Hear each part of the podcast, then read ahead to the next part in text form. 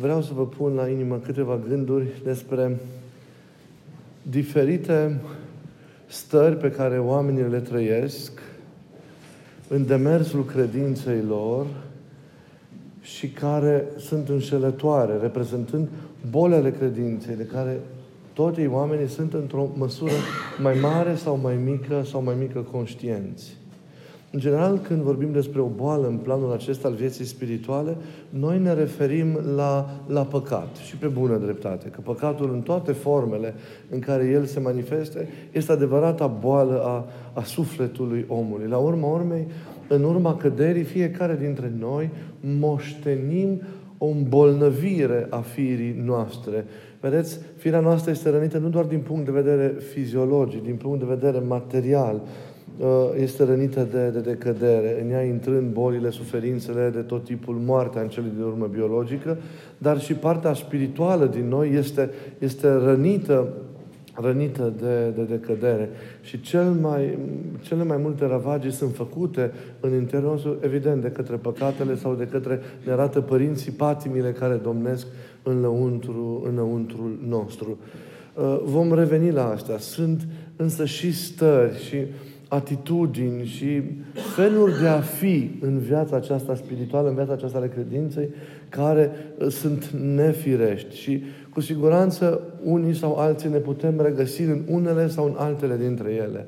Eu am ales uh, și am controlat de cuvință ca în această zi, cu toată sinceritatea mea de duhovnic și de apropiat și prieten al vostru, să le pun la suflet, pentru că le puteți observa, le puteți uh, analiza, poate între noi și n-ar trebui să existe, poate în viața bisericii și n-ar trebui să existe. În sfârșit, în, în, în mediul acesta în care se, se, se propovăduiește Evanghelia, pentru că vorbim nu de bolile societății, nu de bolile lumii în care, în care trăim, ci de bolile care există în interiorul lumii, lumii credinței și eu le consider deosebit de, de, de, de, de grave și trebuie fiecare dintre noi să luăm aminte la ele și să ajutăm și pe alții să ia aminte la, la ele și să le observe.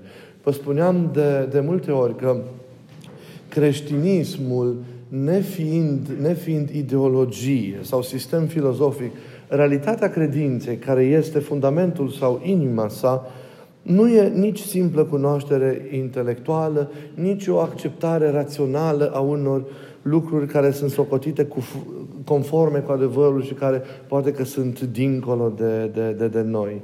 Credința nu este nici măcar demersul unei teologii abstracte, intelectuale, vă ziceam de atâtea ori, ea este mai mult decât raționament, mai mult decât analize erudite.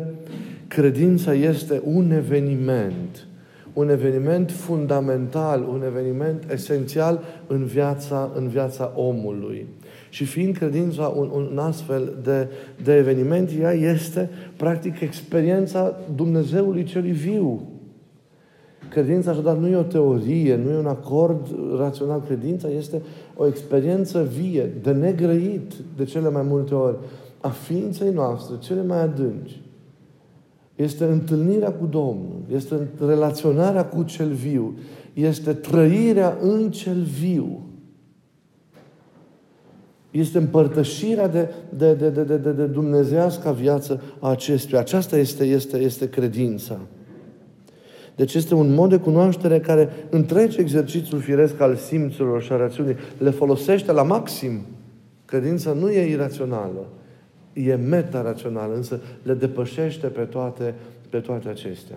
Însă există și multe pericole. Există zone care, ale credinței, dacă nu ești întărit și dacă nu cunoști și nu ești povățuit și nu ești înțelept și nu ești echilibrat și nu ești vigilent, și dacă mai primești și, și înrăuriri și ispite din, din altă parte, sunt zone care, în care poți intra în, în, în, în derapaje, în derapaje foarte, foarte periculoase. Ei, sunt anumite căderi din credință uh, sau maladii, le-am, le-am numit eu în, în titlul de azi, ale, ale credinței.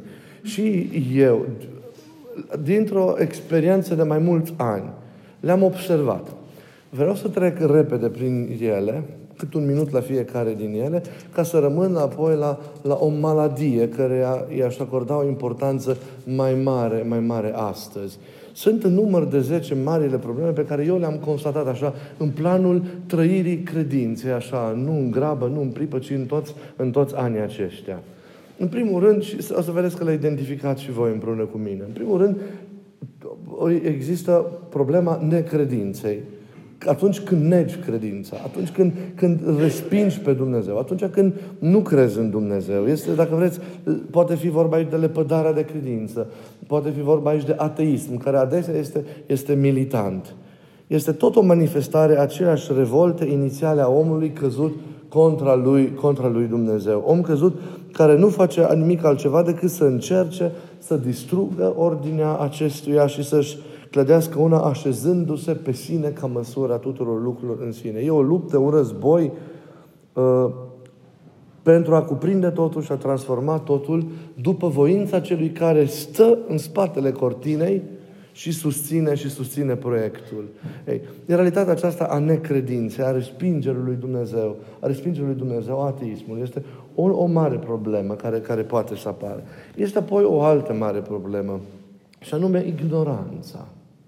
Există problema aceasta a ignoranței, care nu este lepădare de credință, nu este nici negare a credinței. În planul vieții spirituale, ea este un demers mai blând, e o realitate mai blândă. E o recunoaștere formală a ei, mă refer a credinței, dar fără asumare, fără experiență personală, fără legătură personală cu ea. Ignoranța înseamnă neștiință, înseamnă uh, uitare, necunoaștere, nepăsare, poate însemna dezinteres, o renunțare, deci, la credință fără negarea, fără negarea ei, nepracticarea ei în toate formele de manifestare. Finalitatea este însă aceeași. Și să știți că sunt incredibil de mulți oameni în, în, în, categoria, în categoria aceasta. E o cate- există aici o categorie aparte, să zicem așa, a celor care își zic credincioși, dar care, care își creează ei o proprie viață spirituală. Nu îmi trebuie să vin la biserică, n-am nevoie de, de împărtășare, n-am nevoie de spovedare, n-am nevoie, relația mea cu Dumnezeu este directă și o construiesc în forma aceasta, în forma aceasta. Eu cred că Dumnezeu arată bunăvoință față de orice mișcare a inimii omului către, către El. Dar totuși, a gândi în paradigma asta câte vreme Dumnezeu s-a revelat noi mereu cântăm în slujbele bisericii, Dumnezeu e Domnul și s-a arătat nouă. Adică noi îl cunoaștem pe Dumnezeu, noi știm despre Dumnezeu, noi știm care, care e, e, e, e voia lui Dumnezeu. A gândi și a trăi în paradigma asta ține deci de, de, de, de, de ignoranță. Cum de ignoranță ține și o altă categorie specială, așa, conexiunea asta, eu zic, dubioasă între credință și superstiție care se, se, se întâlnește în multe, în multe, în multe zone. Știți, plină credința de tot felul de practici, de, de cele mai multe ori păgâne, care nu au nicio treabă cu, cu esența vieții, vieții creștine. Uh, uh, uh, mitropolitul primat al Albaniei, preferitul Anastasie, într-o, într-o carte așa, spune că e vorba aici de o religiozitate ce include uh, Uh, teribile elemente de evlavie primitivă, care n-au ce să caute în, în viața creștină adevărată și, adevărată și responsabilă. Vă dați seama că în fiecare, la fiecare de categorie acesta ne-am putea vorbi mult, dar mă rezum să doar să atrag atenția și să le, le observați pentru a le identifica și pentru a le, a le da la o parte.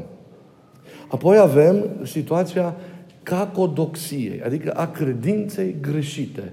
Crezi ești și în biserică, poți, și în același timp credința este infestată de adevăruri false de, de, de credință. Deci, cacodoxia înseamnă credință rea sau credință eronată. O credință, deci, pătrunsă de învățături, învățături greșite. Și putem să dăm exemplu secolelor mai de mult apuse, secolelor, în, exemplu secolelor în care erau erezii, ereziile, ereziile de credință, care au făcut mult rău bisericii și care au lovit și au rănit foarte mult și, și de, teribil trupul tainic al, al, al bisericii. Credința noastră, important să reținem, are o traiectorie autentică în, în experiența ei atunci când ea e conformă cu adevărul descoperit de Hristos. Nu după mintea noastră ne facem credința, când ea e conformă cu adevărul descoperit de Hristos, propovăduit de apostoli, cu adevărul tâlcuit de părinți și, și păstrat, depozitat, depozitat în, în, în biserică.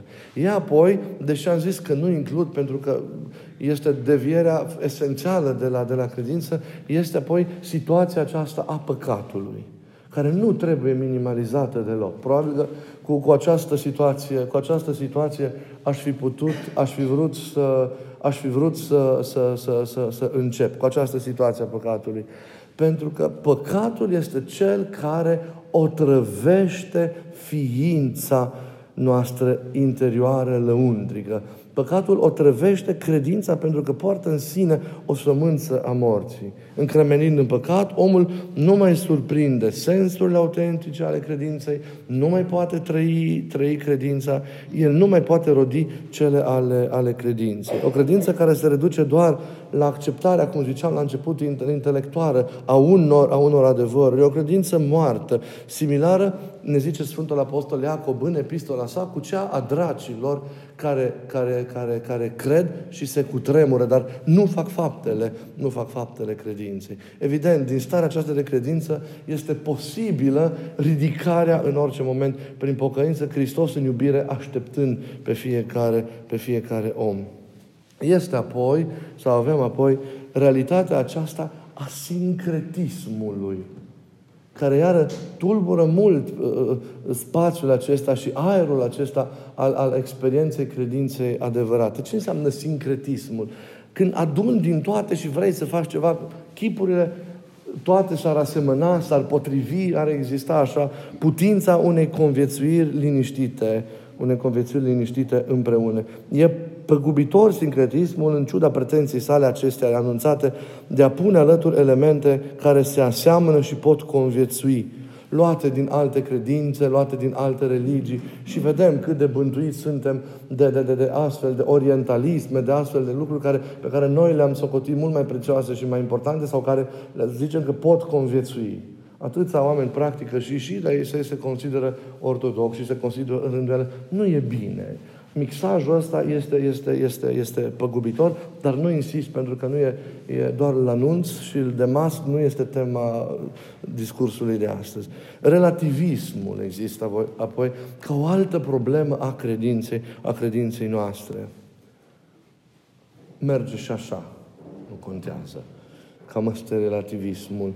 O, o minimalizare a experienței autentice duhovnicești, a moralei, a ascezei creștine.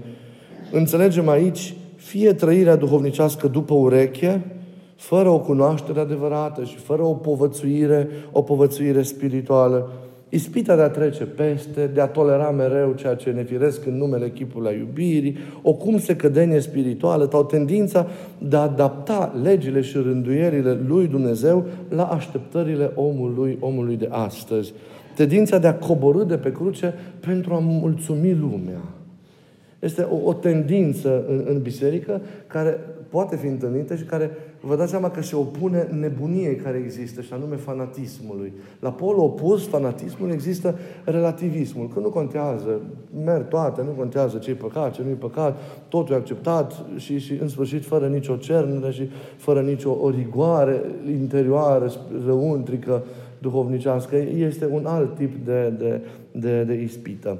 Eu am constatat apoi nu neapărat e un clasament acesta, dar am, am constatat apoi că există și în viața spirituală generală, în lume, și în viața noastră monahală, deci în formula acesta de viețuire creștină, o chestie, și am observat-o la mulți, care ține pasul pe loc, te ține, te, te împiedică să înaintezi, te face să, să, să mergi, să, să rămâi deoparte, să rămâi cumva parcat nefiresc de mult, de mult timp. Evident, toate astea te oprește, toate astea te împiedică să te duci cum trebuie înainte. Dar mai este o chestie foarte fină, și anume, nu știu dacă ne-am gândit mulți la ea, dar eu o constat și o văd. Nehotărârea. Indecizia. Indecizia. Neputința de a asuma de plin un rost o așezare a ta într-o rânduială a vieții, a vieții duhovnicești, a unui drum de credință. Deci neasumare de plină și definitivă, practic, care duce la o experiență în sincope, fără forță interioară. Ei, lipsa de determinare, de hotărâre, lipsa fidelității, lipsa statorniciei, toate lucrurile astea țin pe loc. Toate lucrurile acestea ne, ne, ne împiedică să, să înaintăm. Ei, în momentele de greutate, în momentele de încercare, în momentele de tulburare, imediat apare demisia din partea noastră, apare renunțarea, nu mai vreau, nu mă mai angajez pe drum, nu mi se mai potrivește, nu mai suport pe ceilalți, nu-mi place de tine, nu vreau, nu mă reg... Și în momentele ca să înfrunt, să, să ai bărbăția să înfrunți realitățile și să trăiești responsabil și fidel până la capăt în momentele uh, respective, datorită lipsei angajării tale de pline în celele credinței, cu tot ceea ce înseamnă trăirea ei într-un context uman, care poate fi și el vulnerabil și sensibil, ei, te duce să, să, să, să, să, să ieși un pic din luptă și din, și din, și din linie. Și nu e, nu e bună asta. Și apoi mai este încă o problemă, adică mai sunt, dar e una care am văzut-o imediat lângă aceasta, uh, lipsa iubirii, neputința de a iubi, indisponibilitatea pentru celălalt în rândul oamenilor credincioși, care nu văd o legătură între Dumnezeu și semeni, crezând că relația lor cu Dumnezeu și o consumă așa într-un individualism, într-o singurătate din asta așa teribilă, fără ca să țină cont că ei, în relația lor cu Dumnezeu, sunt prinși de relația cu, cu aproapele, cu cel de lângă. Iubirea față de Dumnezeu se manifestă mereu ca iubire față de aproapele. Eu nu mă pot apropia de Dumnezeu dacă eu nu-L suport pe aproapele. Dacă eu nu pot conviețui cu El, dacă eu nu pot trăi cu El, dacă eu nu comunic cu El, dacă nu mă străduiesc să, să, să, să trăiesc iubirea față de, față de El, care se manifestă, știm prea bine, ca iertare, ca înțelegere, ca și compasiune, ca și milostivire. În sfârșit, toate formele acestea splendide în care iubirea se manifestă. Nu poți să zici că tu ești credincios, tu îl iubești pe Domnul, tu ești în biserică, câtă vreme tu nu suporți oamenii, tu nu suporți lumea de lângă tine. E un sens și o zminteală pentru mine. Eu n-aș intra în, în, în biserică dacă aș vedea că creștinii sunt neiubitori de oameni. Dacă aș vedea că creștinii nu iartă, creștinii nu înțeleg, creștinii nu asumă, creștinii judecă, eu n-aș intra într-o astfel de comunitate pentru că ei se opun și ca mentalitate și ca abordare învățătorului lor. Văd o contradicție între Isus și, și ceea ce sunt ei, între Evanghelie și ideologia pe care iau în mintea lor. Eu n-aș împărtăși viața unei astfel de comunități, a unei astfel, unei astfel de biserici. Trebuie să înțelegem că mereu trebuie să fim în relație bună cu cel de lângă noi. Și clar că în iubire creștem, ne străduim, o învățăm, privim la Hristos, privim de la El putere, învățăm să salutăm, învățăm să fim cu bunăvoință și încet, încet creștem în iubire dacă ne ostenim. Dacă vorbim de o asceză, mereu trebuie să avem în vedere că există și o asceză în relația cu aproapele, de suportare a aproapelui, de asumare a aproapelui, de nepărăsire a aproapelui, de nerenunțare la aproapele. Oricum ar fi el. Așa trebuie să fie creștinul. Hristos nu a dat la o parte pe nimeni. Hristos nu a abandonat pe nimeni. Nu a părăsit pe nimeni. El a fost părăsit, dar nu a părăsit el obiectiv pe nimeni. Nu a respins pe nimeni. E important de aceea să înțelegem că măsura iubirii de Dumnezeu este întotdeauna măsura iubirii de semeni. E foarte, foarte important. Că dacă nu avem iubirea de semeni, credința noastră e bolnavă. Nu în regulă. Că apar tot felul de trăiri, de sentimente care nu sunt, nu sunt, nu sunt deloc în regulă. Și vă amintesc doar atât cuvântul unui părinte dovnicesc, pentru că ne-am vorbit mult pe tema aceasta și să reflectați. Dacă omul nu te poate iubi, de vină ești tu. Nu e el. Tu ești de vină. Fii dragă, mai drăguț. Fii mai amabil. Fii mai politicos. Fii mai zâmbăreț. Fii mai entuziast. Nu mai fii un ciudat. Nu mai fii un rău. Nu mai fii un judecător. Nu mai fii un... De ce trebuie să vezi problema la celălalt? Tu ești problema. Dacă nu ești iubibil, înseamnă că tu e o problemă. Dacă mie mi-e greu să te iubesc, păi nu numai la mine, baiul, și tu, ajută-mă să te iubesc. Fii un pic în întâmpinare, că dacă ești un ciudat toată ziua, mi-e greu și mie să mă leg de tine cumva. Vino și tu înaintea mea să mă întâmpină-mă cumva în trăirea asta a, a, a iubirii. De aceea e foarte important să avem aminte, să luăm aminte la toate gesturile astea pe care le facem față de, față de aproapele. Este apoi o mare problemă în, în lumea credinței, în viața spirituală, care face iar multe ravagii. Formalismul. Formalismul. Este ispita asta a înțepenirii ostile sau a închiderii în ceea ce e scris, în literă. Te oprești la coajă și pierzi conținutul. Nu e coaja totul, trebuie să înțelegem. Nu e ea esențialul. Rolul cojii este doar ca să, să, să, să protejeze conținutul. Coaja nu poate să țină locul conținutului. Miezul nu poate să țină locul cojii. Nuca e valoroasă nu prin coaja ei, cât prin miezul ei. Dacă nuca nu mai are miez, coaja în zadar folosește. Nu, nu are niciun sens. Deci, dacă nu e conținut, dacă în interior e gol, coaja, forma, litera, exteriorul și-a pierdut sensul. Formalismul riscă pierderea esenței. Riscă să rămâi acolo încremenit în, într-o chestie de, de, de, de ritual, de formă exterioară și să nu treci în interior. Riscă să pierzi Duhul care dă viață și în afara căruia nu putem să vorbim, în afara căruia nu putem să vorbim de adevărata viață duhovnicească. Aceasta este ispita zelotiștilor, ispita riguroșilor, a scrupuloșilor, a legaliștilor, a celor care, asemenea fariseilor din vechime, să simt îndreptățit să arunce cu piatra, să condamne, pierzând fără ca să-și dea seama astfel iubirea. E ispita de a nu considera, de a, se, de a ne considera noi toți ca și aceia nu păzitori, ci proprietari a unor așezăminte. Nu ne-a pus nimeni așa ceva. Ei, această raportare de suprafață, lipsită de conținut, ascunde în interiorul ei sau de multe ori maschează o stare sau o atitudine greșită a inimii în relația cu Dumnezeu și în relația cu, cu, cu aproapele. Formalismul, așa, în, în trei mici ziceri, este, este așa. E formă fără conținut, este religie fără fapte și, iertați-mă, religie fără relație și formalismul e vorbe fără fapte. Din, ne, din nefericire. Forma poate să impresioneze oamenii, dar pe Dumnezeu nu-L poate impresiona forma și nu ne ajută deloc pe noi.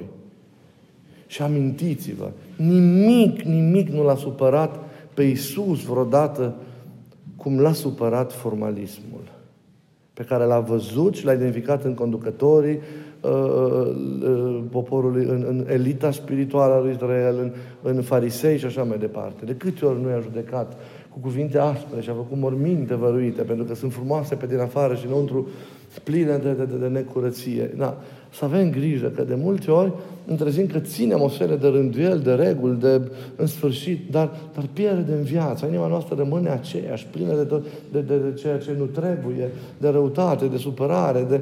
Nu suntem vindecați la inimă, dar în același timp suntem niște executanți impecabili a formelor credinței în cele din afară. Uităm că Domnul nu suportă lucrul ăsta. E singurul lucru care, care, pe care nu-l vrea de la noi. Adică care esențial îl tulbură pe el ca Domn. Forma asta seacă, știi, și inima nevindecată care este ascunsă în spatele ei, deși ea este împlinită cu rigurozitate, ziceam în cele, în cele din afară. Aici s-ar încadra și ipocrizia care ne bântuie extraordinar de mult comunitățile noastre creștine. Vrei să pari ceea ce nu ești. Dualismul. Una ești în interiorul tău, în spațiul privat și intim al vieții tale, și alta vrei să pari în afară. E urât, e o minciună. Și ajungem încetul cu încetul în zona unei boli contemporane, așa, parcă ieșit un pic în evidență în, în, în, în zilele noastre și care este fanatismul. Ne-am așteptat să-l întâlnim în zonele altor credințe și l-am întâlnit și știm, dus la extremă, ce poate să producă, ce poate, ce poate să facă. Dar din nefericire, forme de manifestare ale acestuia apar și în interiorul bisericii și în interiorul comunităților, comunităților noastre creștine.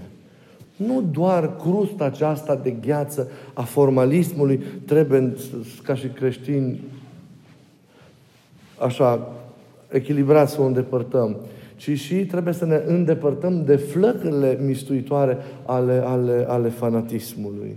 Dacă formalismul îngheață, fanatismul aprinde. Dar nu aprinde în sensul bun al cuvântului, pentru că nu e râvna aia bună care a prins inimile Sfinților de dragul lui Dumnezeu, de dragul oamenilor, ci râvna aceea rea și, și, și nefirească care a fost condamnată de atâția părinți. Fanaticul înțelegând în gust, chiar limitat, stând în autosuficiență, condamnând și excluzând, are mereu tendința de a duce totul la extrem. Uită că nimeni nu l-a pus judecător și prin aceasta pierde iubirea. Se accentuează fără rațiune aspecte ale credinței, adesea smulgându-le din, din, contextul, din contextul lor.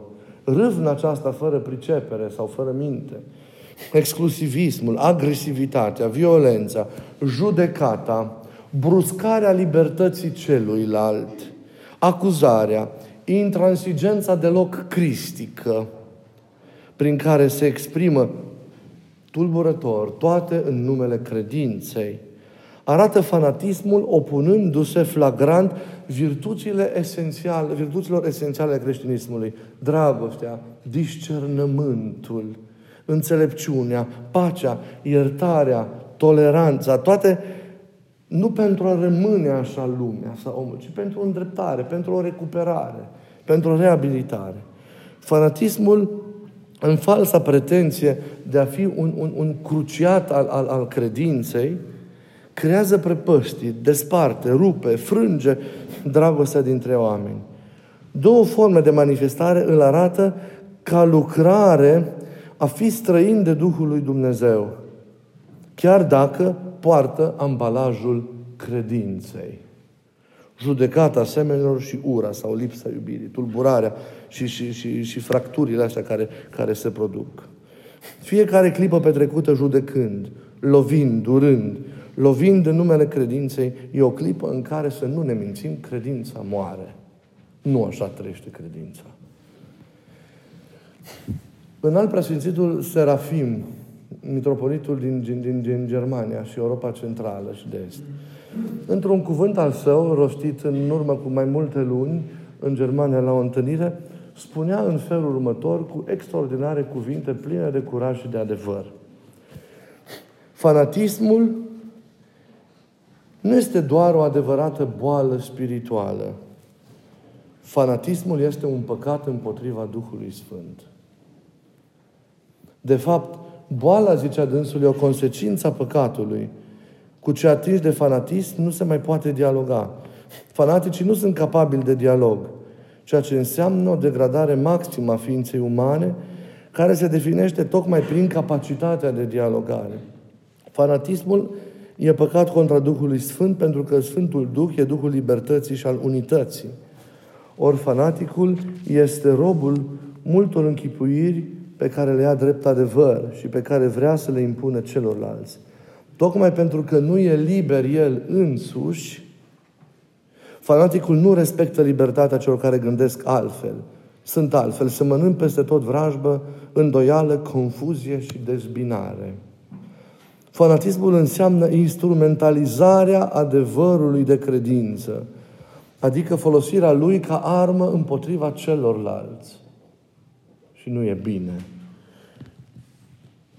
Ceartă nesfârșită pe cuvinte.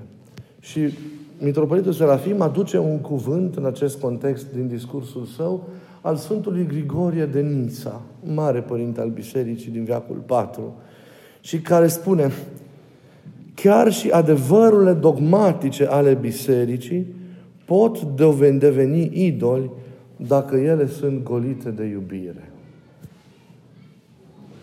Litera ucide, Duhul, ne zice Scriptura, face viu. Chiar încheia Mitropolitul și litera Scripturii ucide pe cel ce o instrumentalizează și o folosește pentru a o lovi în celălalt și nu se apropie de ea cu smerenie. E trist să vezi astfel de, de, de, de, de realități și astfel de, de creștini autoritari, ei înșiși iertați, dar care nu pot să ierte și să înțeleagă, asfixiați de, de, de, de certitudini tăioase, nemiloși, gata să mânească sabia dreptății până la suprimarea celuilalt. Creștini care judecă aspru și sumar, care amenință convinși că l-au pe Dumnezeu de partea lor și convinși de locul pe care ei cândva îl, îl vor avea undeva datorită unei cumințenii a lor militante. Nu poți să te întrebi, să nu te întrebi împreună cu un gânditor creștin contemporan ce Evanghelie au citit ei. Pe ce nisipuri luate drept stâncă își construiesc edificiul, edificiul vieții lor spirituale. S-au folosit în, în, în, în, în discursul, s-a folosit în discursul mitropolitului citat cuvintele acestea. Ceartă nesfârșită pe cuvinte. Aceasta trebuie, să știți, evitată mereu de către creștinii adevărați. Au fost perioade, au fost momente în care, în care foarte mult s-a uzat de aceste dispute, de certuri pe cuvinte, care n-au făcut bine, n-au făcut bine bisericii. Nici de cum aceste certuri pe cuvinte n-au ajutat-o a clarifica cu adevărat doctrina. Au produs mereu dezbinare și respingere și ură, atitudini nefirești prin care sunt convins că în timpul respective biserica a pierdut. Duhul nu pune pe ceartă pe nimeni atunci când vine. Dacă părerile sunt contradictorii, există mereu dialogul inspirat și într-un dialog sincer, în mediul iubirii. Lucrurile ies la suprafață așa cum se cuvine, adevărurile ies la suprafață. Dar când există o astfel de confruntare plină de ură, fără de spirit evanghelic, nu e în regulă. Și vreau să vă dau două exemple de părinți care au procedat înțelepți în momente delicate din, din istoria bisericii, să zicem, a lor, locale. Vi aș da ca exemplu pe Sfântul Eftimie cel Mare, Marele Părinte al Deșertului, și pe un alt părinte, Sfântul Isaac Sirul. Uh, există un sfânt uh, puțin cunoscut, dar, dar, dar, dar un, un teolog extraordinar, Sfântul Chiril de Schitopolis, care a trăit în vremurile, și el în vremurile mai vechi, acestor asceți ai deșertului, când era în floare creștin, uh, monahismul palestinian și egiptean, și care, într-o lucrare a sa, vorbește despre uh, uh, mulți din, din, din, părin, din, din părinții deșertului și despre modul în care ei au trăit, fiind repere de înălțime dovnicească la care se poate ajunge prin asceză, prin experiența creștină. Și el, la un moment dat, ne prezintă pe Sfântul Eftimie și pe Sfântul Sava, marele întemeitor de, de, de monahism, având multă râvnă către credință și în același timp, zice el, folosind același cuvânt, în urmă, vă dați cu cât, câteva sute de ani, mai bine de o mie de ani, ce vorbesc, 1500 de ani, fără fanatism. Sfântul Sava și Sfântul Eftimie aveau râvnă față de Dumnezeu și el folosește cuvântul ăsta fără fanatism, în sensul de fără zelul acela rău care caută să înlocuiască zelul bun pentru Dumnezeu și pentru, pentru adevărata lucrare duhovnicească. Și îl arată pe Sfântul Eftimie și exemplu în jurul Sfântului Eftimie, am și zis, pe care vreau să vi-l dau. Sfântul Eftimie era plin de blândețe în ceea ce privește credința și avea multă râvnă pentru ea. Întâmplările din viața sa, diferitele scandaluri pe teme cristologice, erau dezbatele teologice ale timpului, și la uh, diferitele partide care se creaseră, au produs o mare tulburare. Și la un moment dat, chiar s-a urcat pe tronul Ierusalimului un oarecare episcop eretic ce l-a izgonit pe patriarhul ortodox de atunci. Ce a făcut Sfântul Eftimie? Îmi închipui ce s-ar fi întâmplat astăzi și ce reacție ar fi avut astăzi cei care ar fi văzut o asemenea necuvință și o asemenea situație în biserică. Sfântul Eftimie, pentru că nu voia să producă scandaluri, știind că sunt contra Evangheliei, să se pună în fruntea oamenilor, să transforme biserica într-un câmp de luptă, s-a retras în pustiu. În adâncul pustiei și lucra, zice Sfântul Chiril, lucra prin rugăciune de acolo. Lucru care s-a dovedit a fi foarte folositor pentru biserică. Nu după multă vreme lucrurile s-au reabilitat în biserică. A ajuns cine trebuie pe, trebuia pe scaunul Ierusalimului și pacea s-a așezat. E un exemplu. Al doilea exemplu, și vi l-am mai și amintit, și o să revin, și revin cu bună știință, cu bună știință la, la el, este cel al Sfântului Saxirul. Un părinte vechi, nevoitor, și care a fost redescoperit în contemporanitate, mai cu seamă că o parte considerabilă din scrierile lui a fost redescoperite în anii care, în, care, în care au trecut. Ei, Sfântul Isaac Sirul, un om care a ajuns la, la, la simțirea și la trăirea iubirii lui Dumnezeu într-un chip incredibil, extraordinar, pilduitor, așa, se știe că a, avea o aversiune declarată față de zelul excesiv și față de orice dispută dogmatică. Nu de asta la altă, dogmatică. Vă dați seama cum a reacționat față de alte dispute. El a fost episcop de Ninive, știți foarte bine. A fost cinci luni de zile episcop în Ninive.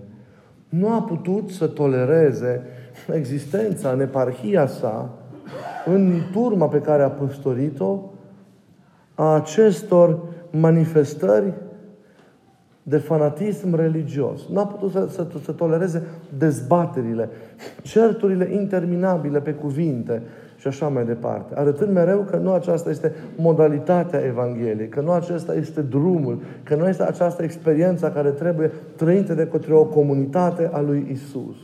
Că lucrurile sunt amestecate și sunt confuze și nu e doar partea Domnului aici. Și pentru că n-a reușit să stăvilească, Sfântul Isaac Sirul a renunțat la scaunul de episcop. A renunțat la orice demnitate care a avut-o și ce a făcut? A ales, a ales calea pustiei.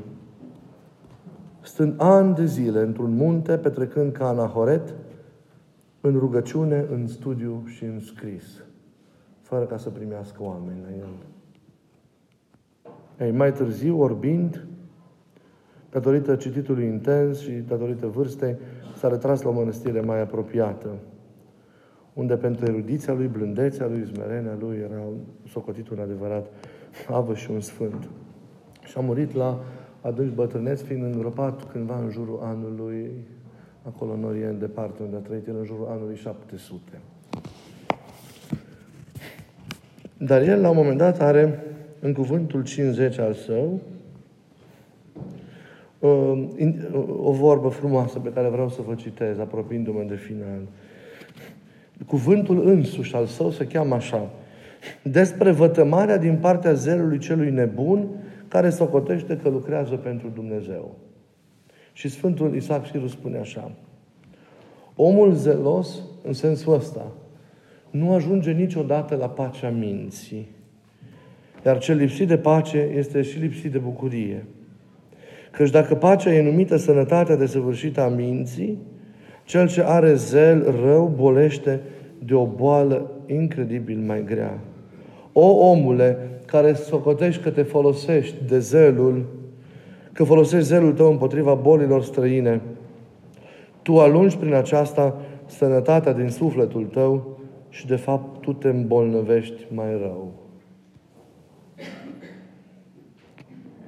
cuvintele sale și să mai pot da exemple aspre adresate, la, adresate zelului nebunesc, care atestă dezgustul său puternic față de toate practice de vânătoare, de vrăjitoare ale extremiștilor și astfel tensiunile acute din sânul Bisericii din Persia. Din mijlocul acestor curente, alegând calea dreaptă în moment de tulburare, Maxim Sfântul Isaac a, arunca, a urcat pe muntele înalt al liniștirii, unde știm foarte bine toți cei care ne îndulcim cu cuvintele sale, știm că a așternut pentru noi cuvinte pline de harul, de harul Duhului Sfânt. Și asta este, aceasta este calea pe care nu suntem chemați să o judecăm lumea, să, să purtăm război cu lumea. Mărturisăm valorile noastre fără a arunca în iad lumea. Hristos ne-a chemat să asumăm lumea. Asumarea lumii nu înseamnă acceptarea păcatului, ci înseamnă iubirea aproape Lui și asumarea Lui ca om dincolo de, de păcatul Lui. Conștient fiind că doar în iubire omul poate recupera relația cu Dumnezeu.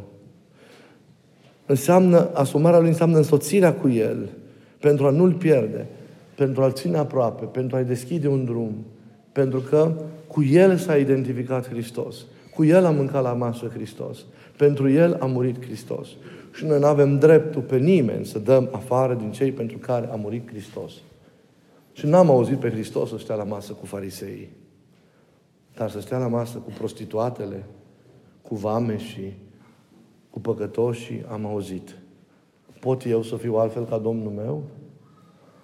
Pot eu să am altă mentalitate? Pot eu să am altă logică? Pot eu să am un alt fel de a fi? O altă conduită decât Domnul meu? Și să fiu convins că sunt cu adevărat în adevăr? Nu. Pentru că eu trebuie să fiu ca Isus. Dar nu un Isus care îmi convine mie. Nu unei reprezentări imaginare a lui Isus în funcție de caracterul meu, de felul meu de a fi și de a înțelege. Ci vorbim de o conformare a mea cu Isus așa cum e El. Oricât de mult ne-ar deranja. Să fim oameni a iubirii, oameni ai înțelegerii, oameni ai asumării, oameni care să fie capabili să-și dea viața pentru aproapele. Lipsesc astfel de oameni din biserică. Să ia viața aproapelui sunt mulți, dar să-și dea viața pentru el, oricine ar fi, e incredibil. Dacă vorbim de o prioritate a bisericii astăzi, ea este misiunea. Prioritatea bisericii trebuie să fie misionară și suntem chemați la asta. Biserica trebuie să ducă lumina Evangheliei. Noi trebuie, ca și creștini, să ducem lumina Evangheliei la cei care nu cred, la cei care trăiesc altfel. Exact în zonele pe care le condamnăm, acolo trebuie dusă lumina Evangheliei. Și dacă te apropii de toți oamenii, vei vedea că Isus te așteaptă acolo. Pentru că Isus înainte de tine lucrează în oamenii ăia. Și nu știu cum poți să stai liniștit. Tu în colțul tău de rai, știind că fratele tău, după gândul tău, ar merge în iad. Ce bine că Domnul nu e ca omul. Și e Domnul. Și Iisus merită iubit, să știți. Iubiți-l Lăsați-vă îndrăgostiți, lăsați-vă fascinați de El. Ce bine că El nu e ca omul.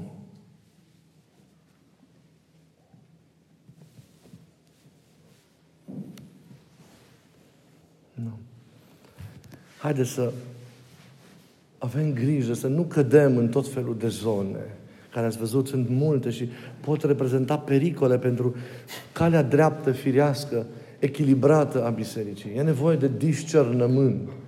Să discern duhurile, că nu tot ceea ce e de la Dumnezeu. Să fim atenți.